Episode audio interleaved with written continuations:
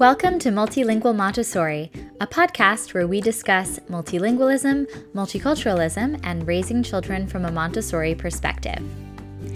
I'm Gabrielle Kutkov, an AMI Montessori guide and TESOL instructor with a master's in child studies, and I'm the founder of Multilingual Montessori. You can find me on Instagram at multilingual.montessori and at multilingualmontessori.org. I am so excited to share today's conversation with you. My guests for this episode are Simone Davies and Junnifa Uzodike, the authors of the upcoming book, The Montessori Child. They are both accomplished Montessorians and authors and just generally lovely people. We had a great conversation about their work and their upcoming book, and I know you're going to enjoy it. Simone Davies is the author of The Montessori Toddler and co-author of The Montessori Baby and The Montessori Child books, comprehensive guides to raising children in a Montessori way. Simone is an AMI Montessori educator based in Amsterdam. She also has a popular blog, Instagram, and podcast, The Montessori Notebook, and is mother to 2 young adults. Simone currently runs parent-child Montessori classes in Amsterdam at her school, Jacaranda Tree Montessori. Junnifa Uzodike is an AMI 0-12 trained teacher, a wife, and mother to 4 children, all raised with Montessori principles from in utero. Junnifa is the founder and head of school of Fruitful Orchard Montessori School in Abuja, Nigeria, serving children from 15 months to 12 years old. She is the co-author of The Montessori Baby and The Montessori Child books and sits on the board of Association Montessori International.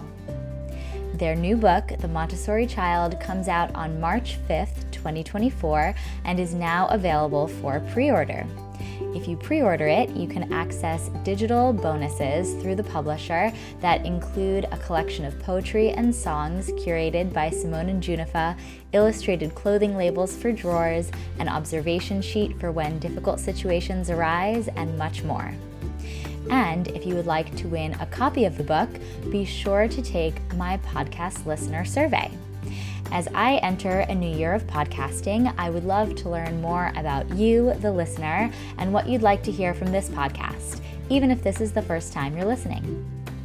To thank you for taking the podcast listener survey, you'll be entered to win your choice of ebook from guests on the Multilingual Montessori podcast, including The Montessori Child by Simone and Junnifa. You can find the link to the podcast listener survey in the episode description. Okay, let's get into my conversation with Simone and Junnifa.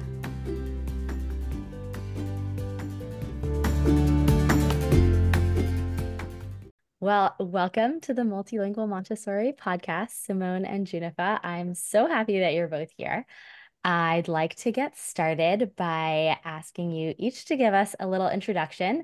Tell us your name, where you live, and about your family. So, Junnifa, do you want to go first? Sure. My name is Junnifa Uzodike. I live in Abuja, Nigeria, in Africa.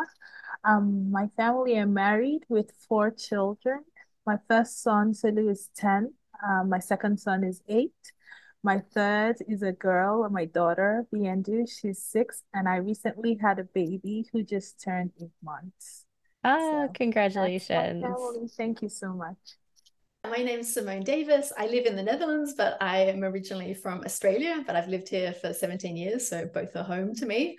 I have 2 children who are now young adults. Oliver is now 23 and Emma's 21, and they're at university, so they're out of the nest, and I'm enjoying working at Montessori, Jacaranda Tree Montessori, where I run my parent-child classes. And yeah, writing the book with Junnifa was also a delight. So that's been happy as well. Awesome. Well, we're going to talk all about this. And as I mentioned before we started recording, I'm just so thrilled to speak to you both because I've been a fan of your books for years. And Simone, I met you years ago when I was doing my Montessori training in London, and you came to do a little presentation to us about how you started your Montessori Parent-Child Center. So I remember just kind of following your journey to being a Montessori superstar. So it's very exciting to talk about these things. Time ago. Yeah. Fun. Yeah. Okay. So let's kind of go back to the beginning, I would love to hear how you were first introduced to Montessori and what first drew you to Montessori. Yeah, I think what happens with a lot of us is it comes through our own children. And I was looking for a preschool for my kids, and we went to an open day at a Montessori preschool. And it was just the sweetest room that you walked into. Everything just looked so inviting, and the educators were so sweet, like not only to us, but they spoke with so much respect to the kids as well. And so I was just like completely spent, like, I want to be here. So my children went on the wait list there, and I started attending a Montessori playgroup in the same location, and I fell in love with it because I'm like, oh, this is how I want to raise my children, but I didn't know it existed. So then I soon after started doing my Montessori training, and that was back in 2004. So I guess I'm coming up to my 20th anniversary, all things Montessori, which is really exciting. Wow, that's awesome. How about you, Junnifa? So I actually was working in a completely different field. I was working as a finance and strategy manager at an automotive company, but my mom was a teacher and she owned a school at the time. And so she was visiting me in the US, and whenever she would visit, she liked to go visit schools. And there happened to be a Montessori school close to me. And I wasn't even supposed to take her. Someone else was supposed to take her, but it didn't work out for her to take the person to take her. And so I got to take her. And I don't know, there was just something about the environment. It was so beautiful. I had never seen children so peaceful. I didn't have children at the time. I think at the time I was also searching for more. I loved my work, but I didn't feel like I was really making an impact on anyone. So I was looking for something that would allow me make an impact, and just being there. And the lady who gave us the tour, she was, I don't know, there was something about her that just really struck me. And so I left and I wanted to know more. I started to order more books from Amazon. I signed up for courses. And as they say, here we are all those years later. I think it's almost getting to 13 years now, actually. Wow, that's awesome. So you both run your own Montessori programs.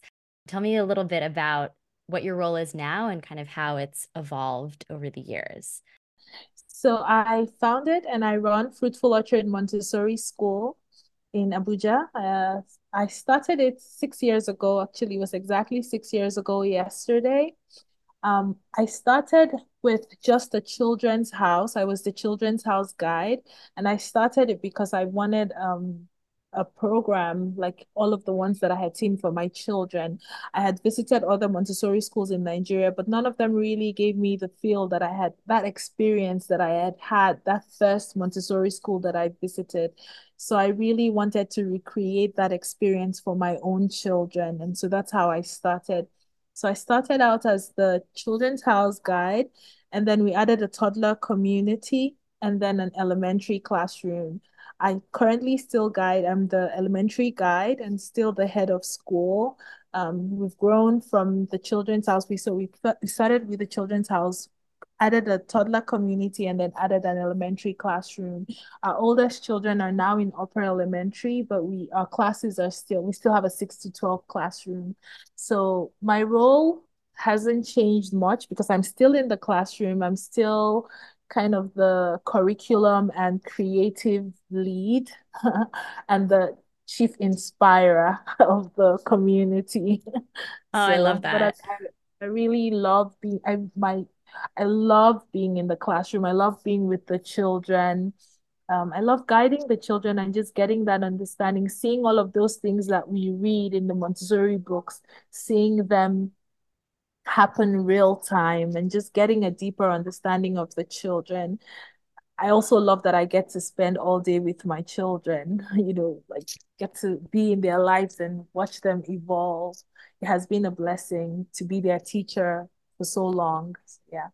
Oh, that's so special. What has that been like to have your children in your classroom as they go through each community? It has its blessings, and then it has its challenges, if I'm being honest, I feel like you have to be really conscious. For me, I've had to be really conscious of drawing that line.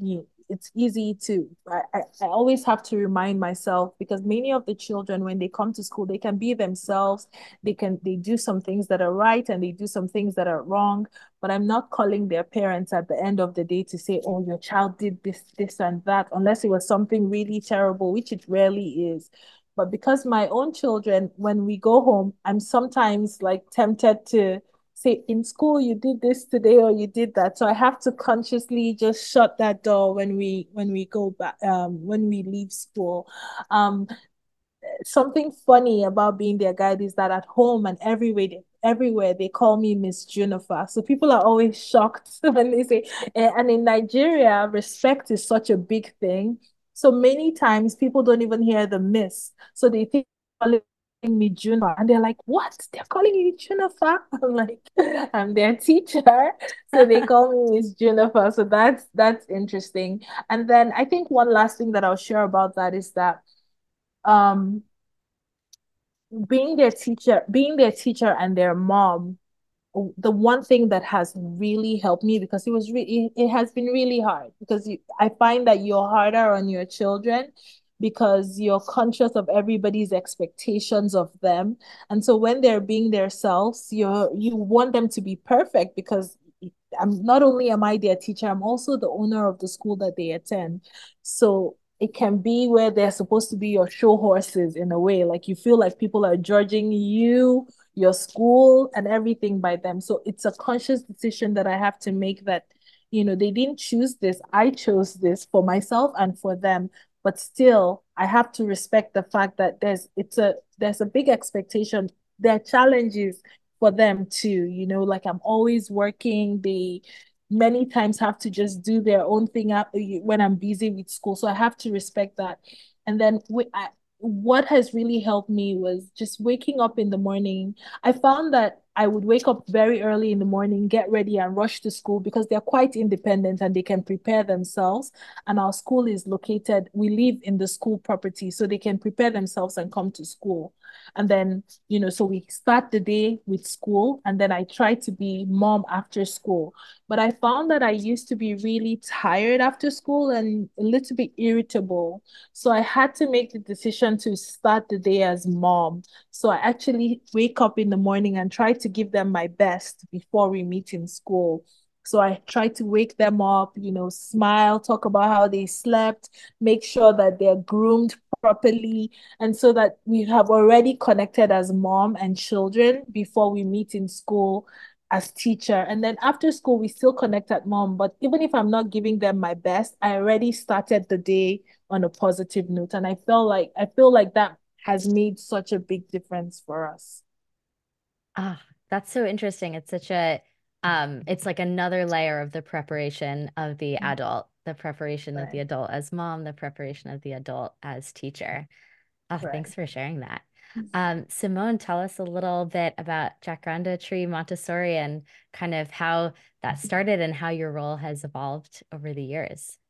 Yeah, so I was in Australia and then we moved to the Netherlands, and it was just meant to be for a year. So I started working at a Montessori nursery there. It was a bilingual nursery and they were looking for English-speaking Montessori teachers, which was great. And I stayed there for another year when we decided to stay for another year. And then after 2 years, I really missed working with the parents, because I had been an assistant at a play group. And I really love that when you run a Montessori play group where the parent comes along with the child or another family member, or the nanny or something like that, you see that when they get picked up, the thing that I found hard working at the nursery was that the children get picked up and the parents would be doing their coat on for them, or, just things like that were just, you were doing so much beautiful work in the classroom, and then they'd ask, like, how many times did their diaper been changed? And you're just like, oh, I think you're missing the big picture. So having the parents in the classroom or the family members in the classroom, I feel like I can help the families develop alongside their child. And when I first started working, this was in 2008, I opened Jacaranda Tree Montessori here in Amsterdam.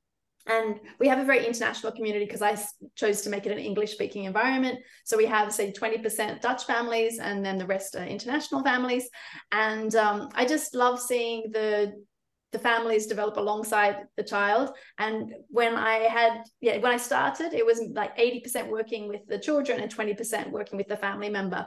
And then it started being about 50-50 working with the child and working with the family. And now it's about switched so that it's about 80% working with the adults in the classroom and 20% working with the children. Because when you have a prepared environment and the older children are helping the younger children, I don't need to give so many lessons, you know, and then the adults need so much support, or they have questions to ask, going, how can we apply a Montessori approach to this and this? And I just love like problem solving with them and helping them come to their own answers as well. So trying to do Montessori with the adults as well. Yeah, that's so interesting. Do you find yourself kind of giving lessons more to adults than children? Not so much. Like the adults will ask if they don't know how our material works. My playgroups from 14 months to 3 years old. So a lot of the activities that they're doing are quite self-explanatory. And actually, I really try and say to the parents, only step in when they're stuck. You know, you don't need to show them how to do a lot of these things, particularly when they've already watched another child do it. And so it's more about teaching the adults how to sit on their hands and to do less, but also just like seeing every family is different. So today in a class, I had one family where they were wanting alternatives to saying good job because they're quite new in the class. And that was a big switch for them. Like, what do I say instead? And why we do that to make them understand that kind of concept. And then there's other families who've come with 2 or 3 children and they're asking different questions about siblings and how they can make space for each child and different things like that. So, yeah. Do you find that a lot of adults are inspired to do Montessori training themselves? I think that is how we connected with that workshop that you did in London. It was somebody in my training class who had had her child in your program, and then she was inspired to become a Montessori teacher. Do you find that that happens a lot, that it's kind of a starting point and people want to dive deeper into it? Do you know, not that as many as I hope. I think I really have created Montessori adults and they take those principles into their lives and that kind of thing, but not that many have changed careers that I know of. And I find that a shame, but you know, I can't make anybody change their path or anything like that. But I do think a lot of people, it starts to make them see their relationships differently, not only with their children, but with other people in the world. And I that's like the big work really for peace in the world. So that's exciting. Yeah, definitely. So let's talk a little bit about the new book, The Montessori Child, that's coming out in March 2024. So how did the idea for this book come about? Was it always going to be a 3-book series? Because first, Simone, you wrote The Montessori Toddler, and then you both wrote The Montessori Baby together. So now you co-wrote The Montessori Child. Did that happen sort of organically? One book came out and then you decided to write another one, or was there a big vision from the start? I'm happy to take this one because back in 2019, I was doing a book tour for The Montessori Toddler, and I was at a dinner with some Montessori people in Canada. And one of the people there was Terence Millie, and he's a 6 to 12 elementary guide. And I was saying, people keep asking now that they want The Montessori Baby because they want to know what to do in the first year. And they're saying like, you should definitely do The Montessori Preschooler. And he said, The Montessori Child, we could write that, you know? And so it was already planted like a long time ago. But then how it came together, we had a publisher then who was interested to publish The Montessori Baby, and we proposed The Montessori Preschooler and The Montessori Child, and they said, I really don't know if there's room in the parenting world for people to buy 4 books. It's a very strange kind of way that we divide it up, but it's for us so important. And we're like, there's no way you can make 1 book about, you know, the 3 to 12 child. There's so much to cover. But we've managed, and it was a really fun process. And I think what is really fun is we submitted a manuscript for this book that was 130,000 words, which if you've got any idea, it's probably about nearly twice as much as The Montessori Toddler. And then it was like how to take out so much information but not lose anything of what we wanted to say. So it's really like, I'm so grateful to the editors we have at our publisher who did that so beautifully, because you're just holding on to every Montessori concept. You want to make sure that it gets passed along to the families. And so they did a beautiful job. And we compressed this enormous chapter that Junnifa made on Montessori activities for 3 to 12-year-olds into a beautiful appendix. And so then we could fit more information onto the page. I'm also really proud of that chapter, Junnifa, because you made sure that a family would not need to buy one piece of Montessori material to do Montessori at home. We didn't want it to look like a Montessori classroom. It's not a Montessori homeschooling book. It's really about how you can do Montessori at home with your family, even if your child doesn't go to Montessori school, or if your child does go to Montessori school, but it's not replicating a Montessori environment. So that was really, I was really excited to read that chapter and just how much care Junnifa had taken to make sure that came through. Yeah. And when you're talking about the scope of the book, I mean, it is focused on the 3- to 12-year-old child, but you also talk about the third plane adolescent and the fourth plane young adult. So I was very impressed that you managed to cover all of that in the book. So kudos to both of you. Junnifa, do you want to tell us a little bit about what the writing process has been like for you two? I mean, you're in different countries, different continents. What has it been like? I guess, is it different this time around from the Montessori Baby, or has it kind of been similar? It was similar in some ways and different in some ways. So with the Montessori Baby, when we first had the conversation, I was attending an AGM in Amsterdam, and I went over to Simone's house to have dinner when she said, "Would you like to write this book with me?"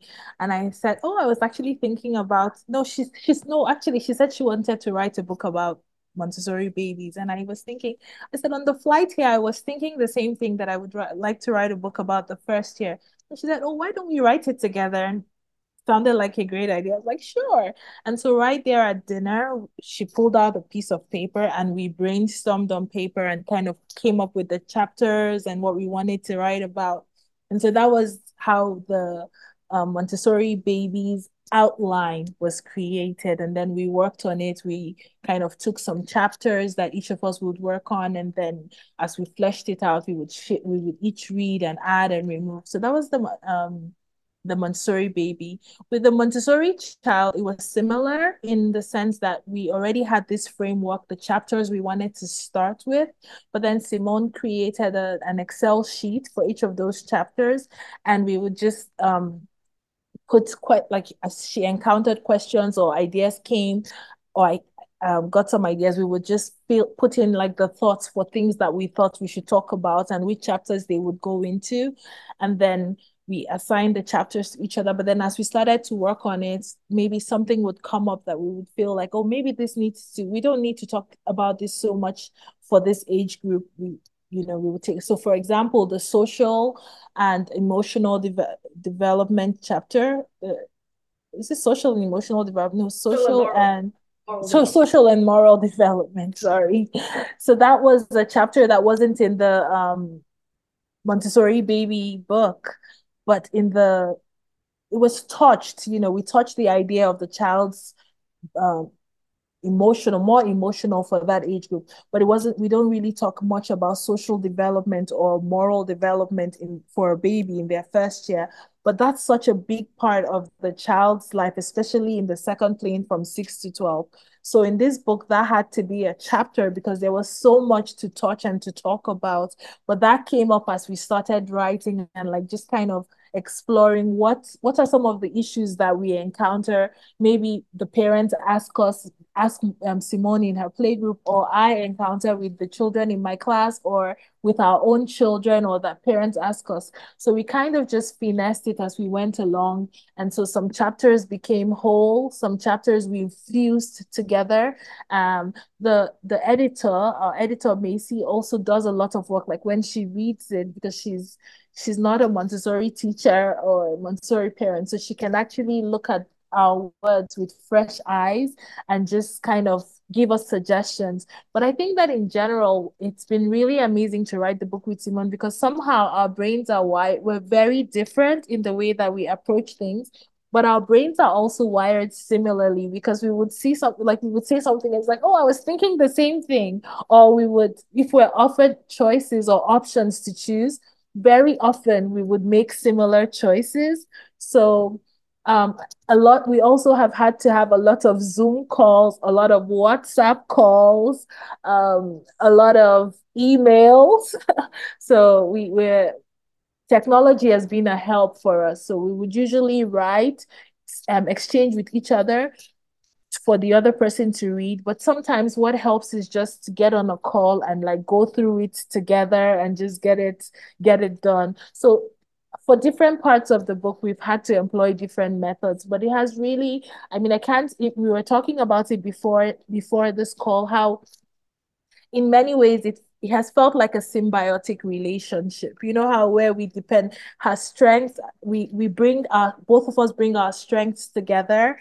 And I couldn't have seen myself writing it without her. And she said the same thing, that she couldn't have seen herself writing this particular book, because we just rely on each other. Each person brings their strengths, and you know, we think about things, and you suggest, I suggest, we finesse. So it has really been a joyful, both books have been challenging in their own ways, but joyful. One last thing, for the Montessori Baby, in a way, it was a blessing that we had the lockdown, right? Because there was somewhat more time. But this book, there was not that much time. So we were always kind of like stealing time from other things. And it also stretched longer. This book has been in the works for a very long time. So this felt longer. So even though it was longer, there was less time available, like at least for me, and I think for Simone too, less blocks of time available to dedicate solely to the book. So it really required, you know, making time to write. It was managing 100 other things with writing the book. But I think that it's such a, I mean, even I, when I read the book, I'm just amazed that we created something so useful. And so I feel so, I feel like it can be a blessing to many families. And so I'm so grateful. I think that's the word that comes to my mind, for the opportunity to collaborate in birthing something that will be timeless. I think like there will always be wisdom to be found, I think, and I hope through generations. Something that I find so inviting about all of your books is that they really call people in, and they don't judge people. They don't, sometimes Montessori can come off as rather, you know, didactic and like we're telling people the one right way to do things. And I never feel that way about your books. So I think that you've achieved that with this book as well. And I'm sure other people have told you this before, but they're very reassuring and non-judgmental. And so I think that is quite an accomplishment with Montessori. Like as Montessorians, we know that Montessori is not like that, but I think that it sometimes tends to come off that way. So I always appreciated that about your books. Well, thank you for saying that. So Simone, what has it been like for you to focus on the 3 to 12 child? You know, you've of course raised older children, but your work is mostly focused on the 0 to 3 child. So what has it been like to kind of shift focus to the older child? I know, you call it imposter syndrome or something. It's just like, how do I dare write a book about a 3 to 12-year-old child? But during COVID, what I was busy with was I did my assistance training for the AMI assistance training for 3 to 6, 6 to 12, and the 12 to 18-year-old. And so I often get asked questions about the older children, because in my classes, I have families with many children, and they're always, they never have questions then about the child that's currently in the class, but like, what about the child here? And the lived experience is true. Like actually raising Oliver and Emma in a Montessori way when I didn't have an elementary training, it was, how do I still apply Montessori principles as they grow older? And how do you maintain that respectful relationship? So I just kept saying, this is what I do, and this is how I found helpful, and this is what didn't work, and this is what did work. And so I feel like when we were writing the book about the 3 to 12-year-old child, I couldn't pull from examples in the classroom necessarily, but anytime that I heard my friends talking about their children who are younger and things like that, I'm like, oh, I would have approached that in a different way. So I'd make a note in my notebook and add it into our spreadsheet of like things that I wanted to discuss. Yeah, it was kind of just like that. And I think that, like Junnifa explained, it's such a collaborative process. Like I might work on one chapter and then Junnifa will give me input into like, oh yeah, this is how I see it at my home. And so I can put in an example and flesh it out that way. And likewise with Junnifa, Junnifa's has these beautiful Montessori expressions, but I can say, oh, that doesn't translate very easily. Like I'm not understanding it. So that we can, let's make it into more plain English and that kind of thing. So that's where that symbiotic like collaboration comes into play. So I felt like I was in safe hands with Junnifa because I can just write what my gut felt and everything that I took from the three to six to 12 and 12 to 18 training. And the other thing is that we're writing for families to put it into practice. They don't need to know the level of Montessori activity, how to present it and things like that. We're writing to put it into daily life, how you really accept a child for who they are, how you observe a child and all those things. I mean, I say everyone should do a 0 to 3 training before they go to work in any age group because they're so pure at that age. And so in some ways, I feel like I've been well-versed, like, because yeah, if you've ever lived with a 0 to 3 child and a teenager. So for example, I was working in the classroom with 0 to 3 and then had teenagers at home and like, they're exactly the same. So I did most of the work on the adolescent chapter. That one was easy to write. That was actually one of my questions. I wanted to ask you about some of the similarities that we see between the toddler and the adolescent, because that's something that you touch on in the book and it's something that we talk a lot about in Montessori. So can you tell us a little bit about that? Yeah, I'm happy to speak to that. And Junnifa, if you've got anything to add, please do. But like, yeah, so for those who aren't so familiar with the 4 planes of development, you have the first plane is from 0 to 6, and then from 6 to 12 is the second plane, and 12 to 18 is the third plane, and 18 to 24 is the fourth plane. And there are like parallel planes between the 0 to 6 and the 12 to 18, as well as for the more stable periods, the 6 to 12-year-olds and the 18 to 24-year-olds. And so in these parallel planes of the toddler and the adolescent, you see so much volatility. And I love that Dr. Montessori describes the adolescent as a newborn, a social newborn, and as fragile as a newborn. And it really makes you realize, yeah, often we expect so much of teenagers, but actually they're rewiring their brains. They're coming at the situation, looking at things completely fresh. Their hormones are in flux just the same as a 0 to 6 child has so much growth happening in that period.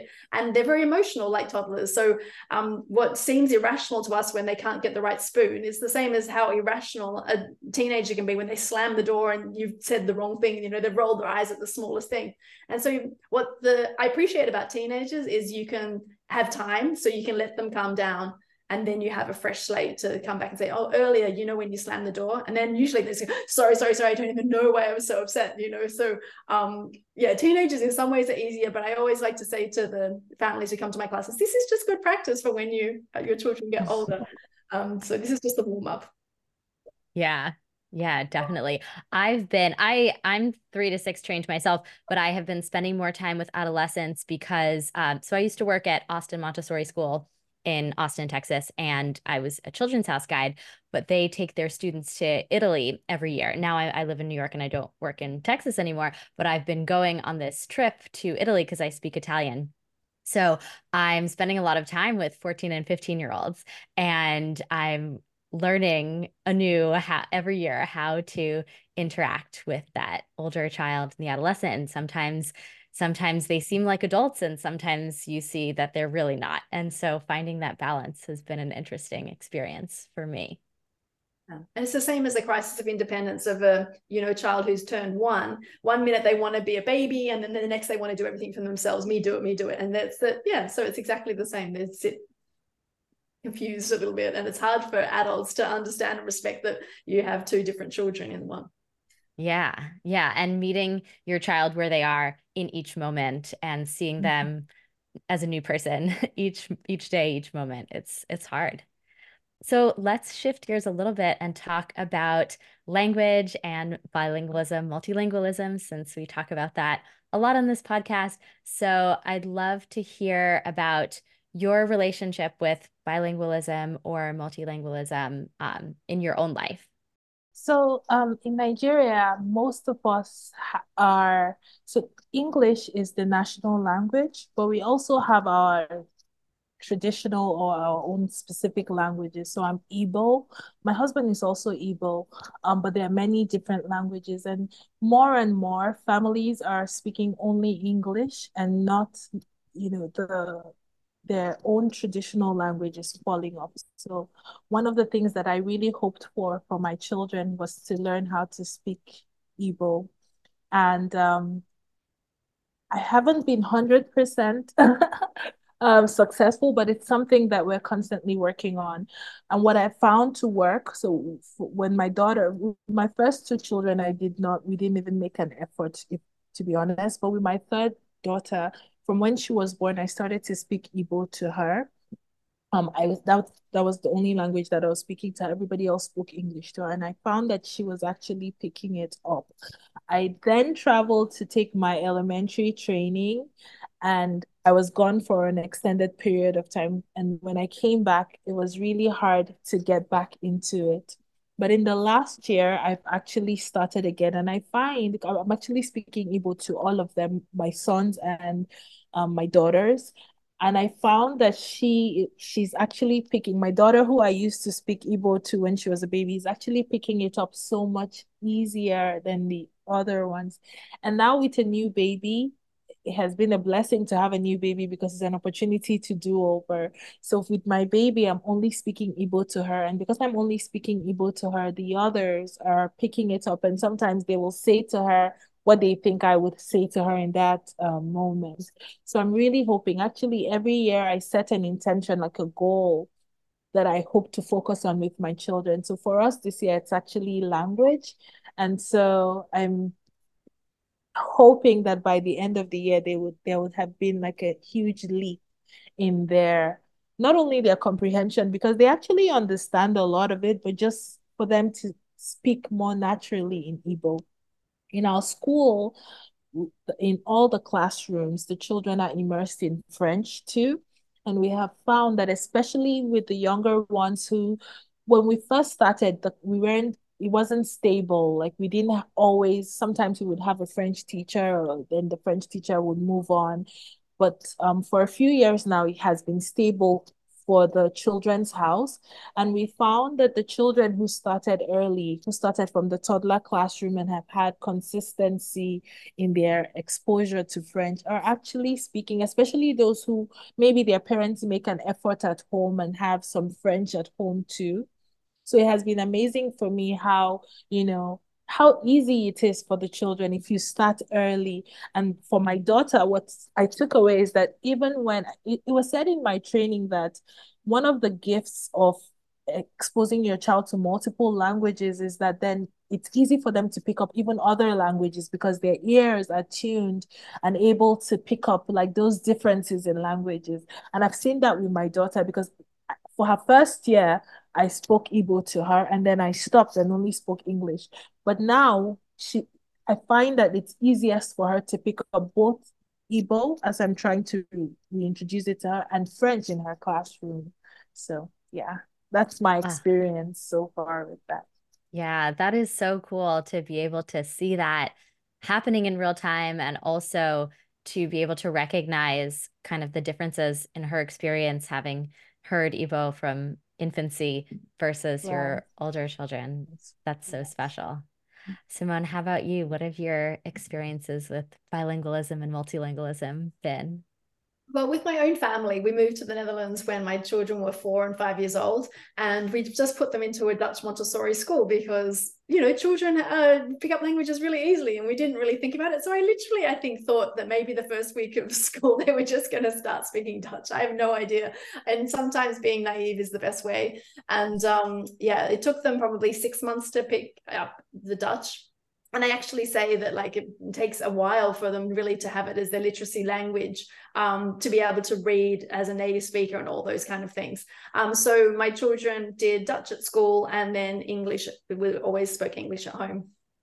And I would definitely not, I don't feel bilingual. I'm like 80% of the Dutch language. I kind of, after 17 years, to be a native speaker, I just don't feel like I'm that. It depends how you actually define bilingualism, because some people might say if you can order a loaf of bread in the shop, well, that I can do, you know, then I'm bilingual. But And but I love languages because I learned French and German at school, and so that all helps when you're learning new languages. And it was really fun to see how Oliver and Emma learned Dutch, because Emma was 4, and they were both luckily able to already read English when we moved here. And so Emma was definitely more in the absorbent mind stage. The way that she learned, she was just picking it up and no one really taught her. She had some like baby books that had some words, and she would just see the word, like see a picture of a table and it would say tafel, and she'd just say tafel. You know, she just picked it up like this, where Oliver was really sounding out the letters. And so he was starting to become more like a conscious, like, yeah. So it was really interesting to see how differently they learned, and he was sounding it out and then translating it. In English they say this, and in Dutch they say that, and it was a much more conscious way of learning. So Emma was probably like half in the unconscious absorbent mind and half in the conscious absorbent mind. It was really fun. And then if you ask my children, around the age of 12 they realized, because we'd go to the library here in Holland and we'd get like a English book that had been translated, a Dutch book that was translate. So for example, they'd read Harry Potter, but in Dutch. And then they realized that the characters were different names and things like that. So they always preferred to read the original version if they could. And so their preference was not just to read in Dutch because they were available at the library, but to read it in English if it was available. And even now, my children now are at university in Holland, but they're both English speaking universities.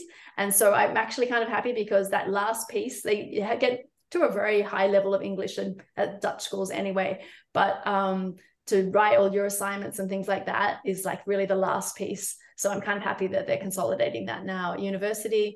But it's kind of cute because they've read so much in English, but they haven't always heard every word they've read. They'd sometimes just pronounce like a word like enough, like just wrong. And you're just like, oh, I guess you haven't heard how you actually say that. And so then I'd say, would you like to hear how we say it? So that was always kind of like a fun little side effect of reading a lot, but not actually hearing that much English spoken around you. You know what Simone just said about reading a lot, but not. I've had a similar experience that with my son. That you know how we talk. It's a completely different topic, but it's something that I encountered recently. So my first son reads a lot. Like Selu, he reads so much that I can't even keep up with. He's reading. He's always reading. And I stopped reading out loud to him because he was always reading, right? But then I realized that there's some words that he encounters that he has never heard before. And so he would give it his own pronunciation. So for example, war, he just calls war, and he calls or like heard, you know, because he just pronounces it how it's written. And when I recognized that, I thought, you know, this is probably why it's important to just continue to read to children, you know, even when they can read to themselves, just because there are some words that they encounter that they will create. I know they'll figure it out eventually, but I also find that even when I correct him, when he has internalized that pronunciation, it takes him, he struggles to switch it from that pronunciation that he created for himself. So I just thought of that when Simone shared that. It's completely off tangent, but no, it actually made me remember an experience I had when I was probably 6 or 7 reading a book, and I came across the word ma'am, but I guess I had never seen it written before. Maybe I hadn't heard it much, and I thought it was ma'am. And I said, like, Mom, this is so funny. Like, this character keeps calling his mom like ma'am. She's like, oh, that's the word ma'am.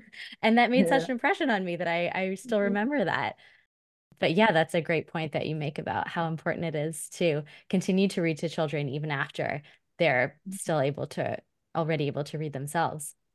Simone, is there any way that bilingualism and multilingualism comes into play in your classes? So I think I mentioned that it's an English-speaking environment. So I speak English, but there's so many international families that everyone just speaks their own language in the classroom. So an Italian family will speak Italian, and then we have Spanish speakers, and it's a real mix.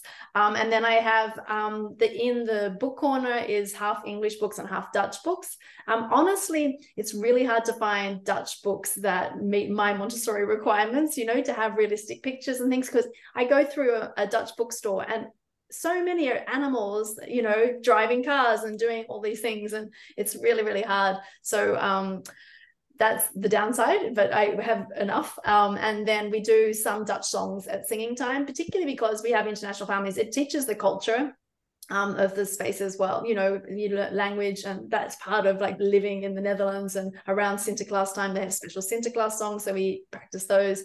And also just, yeah, culturally, you might take on some of the traditions from the Netherlands as well. So that comes into play. It kind of crosses over culture and language at the same time. But when I have a Dutch family in the class, they might talk to me in Dutch and then I answer back in English. And then the parent, if they really don't understand. So for example, I have a very articulate 3-year-old who needs to start school soon. But she was asking me a very long story today, and so so I was answering in English, and then her mom said, "Would you like me to translate it?" And then she would translate that whole story. Where most things, otherwise, it's so interesting because I can say to a child, there was a Romanian girl who had never been to my class. It was the very first time, and we were sitting at the snack time, and she was watching all the other children have their orange juice, and I put down a jug, and I said, "Would you like some juice or water, or would you like them both?" And she just got on and did it. And it was kind of like, even though it's so, a lot of things are like nonverbal communication in with the 0 to 3 age group. So they hear it, but they see mostly like what I'm offering, and then they can respond. Like, I'm holding out a bowl of bananas. Would you like some bananas today? And then they nod, you know, they might not say yes yet. So that's how kind of like I see a little bit of like multilingualism happening in our classroom. A lot of nonverbal communication would be the extra language there. Yeah. And what a rich language environment for them to be immersed in as well. Also, I think when you work with toddlers, you say the same things over and over, like in the same way. So like at the end, I say, oh, so that means that it's singing time. And so when you're finished, you can put your bowls on the top and your glasses in the middle and the placemats down the bottom. And I say the exactly same thing every week. So for non-native English speakers, that's also going to be really helpful. So they'll pick up the same kind of words each time. Yeah. Yeah, absolutely. That consistency and repetition is so important. So what do you hope that readers will get from your book about the 3 to 6 or 6 to 12-year-old child, like the kind of overarching view of this age group? What's kind of one thing that you hope they'll walk away with? I think that what I hope is basically the byline of the book, which says that they are capable. Is that what you were going to say, Simone? They're capable of so much. They're capable of so much physically, intellectually, socially, morally. They're capable if we prepare the environment, if we give them the opportunity, if we prepare ourselves to support them. They are capable, they are compassionate. You know, we can help them to be compassionate. We can guide them to see how to be kind, how to express themselves, but express it kindly, to stand up for themselves, to interact with others. All of those things, they are capable of that. They can be capable, they can be compassionate, and they are creative. They can create their abilities, they can create their understanding, they can create new things. So I feel like those are that's, for me, that's the biggest thing, that I want you to see your child from those lenses. And I think that it covers so much. And also the parents to know that you too are capable of raising children who can be what you want them to, you know, who can reach their full potential in these arenas. I will leave Simone to see the other. Well, no, I was laughing when Junnifa started talking about it, because exactly that was what came in my mind. I mean, the byline like sums it up. And for those who don't know the book, the byline is A Parent's Guide to Raising Capable Children with Creative Minds and Compassionate Hearts. And we co-created that title. It's just a silly story, but like we were WhatsApping each other because the publisher said we need a byline so we can put the book into the bookstores and things like that. And so I don't know about you, Junnifa, but the ideas come to me in the bath or when I'm cycling my bike and things like that. And I was cooking breakfast and I'm like, Junnifa, I've got an idea. I'm just going to pop it here because I don't want to forget it and I don't have a piece of paper. So I sent it to her. And by the time I came back to it later in the day, she's like, we just need to add one more C, because I'd written raising children with creative minds and compassionate hearts. And she said, we need one more C. We need capable children with creative minds and compassionate hearts. And I'm like, yes, we just make the best team. It's so fun. So that's why Junnifa said, like, it was a fun book to write because it's such a joy to get to work together and have that relationship. It's really been beautiful. Oh, that's awesome. And I love alliteration. I mean, my podcast is also alliterative, you know, so I love that. I think that is such a great way to summarize what we want for children and how we can help them to, like Junnifa said, reach their full potential. So that kind of reaches the end of what I was hoping to talk about. Is there anything else that either of you wants to say before we wrap up? I think one thing that I find super important is that Montessori should be accessible to as many people as possible. And that's what we hope the book also does, is bring Montessori into anyone's life, whether they go to Montessori school or they can't afford or they don't have a Montessori school nearby. It's about applying the true Montessori principles, about raising, you know, children in a respectful way. And with what you have, you don't need to go and spend a lot of money either, because that puts people off as well. So it's making Montessori super accessible for any child, for every child really, you know, that no matter if they're neurodivergent or that they are deaf or blind or whatever, that we can adjust and look at each child uniquely and support their development.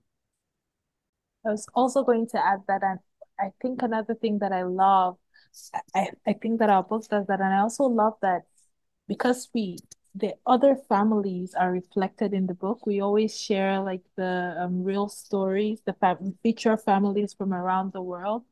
So we hope that everyone can see that there are different ways to implement around the world where you can still infuse your culture, you can infuse your preferences.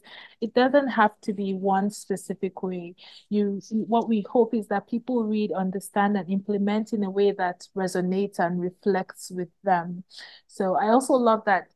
I hope that, and I hope you felt the same way. You don't have to read the entire book to get it. I feel like if you open any page that you open, I hope that you find something that you can take away that resonates with you, or that you feel like I can do this today and make a difference for my family.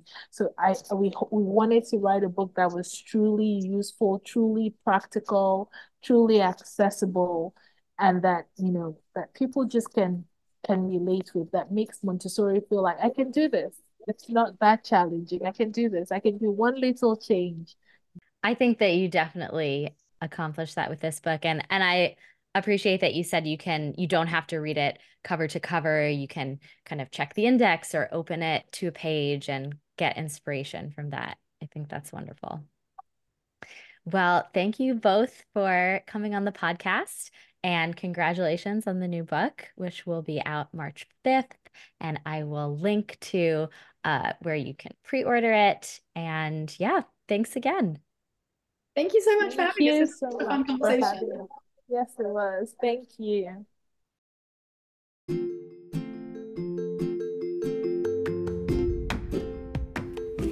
Thank you again to Simone and Junnifa for joining me on the podcast.